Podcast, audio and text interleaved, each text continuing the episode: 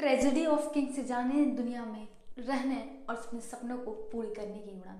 नमस्कार, मैं पूजा लेकर आई हूँ कुछ नया, कुछ खास। दोस्तों, आज की दुनिया में जहाँ हर कोई सपने देखता है, हर कोई कुछ बेहतर करना चाहता है, हर कोई सपनों की उड़ान बनना चाहता है, हर कोई अपनी पहचान बनना चाहता है, लेकिन इस पहचान के पीछे छुपे अपने संघर्ष को हर कोई नहीं चाहता। हर कोई सिर्फ़ चाहता है कि वो बेहतर बने, लेकिन संघर्ष कुछ ही कर पाता है। मीना कुमारी को जब हम देखते हैं तो पाते हैं कि ऐसी क्वीन को, एक ऐसी क्वीन को, जिन्होंने का संघर्ष असीम रहा। गरीबी के कारण जिन्हें अपने पिता द्वारा एक अनाथ आश्रम में छोड़ दिया जाए।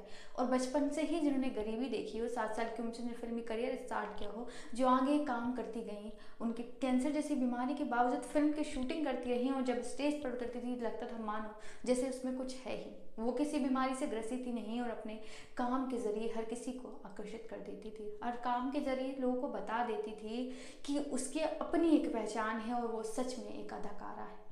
वो जीवन को भी एक नाटक समझती थी, जो कभी अपने दुख को किसी के सामने व्यक्त नहीं करती थी। मीना कुमारी से जीवन जीने की असली शिक्षा मिलती है कि जीवन भी एक नाटक है।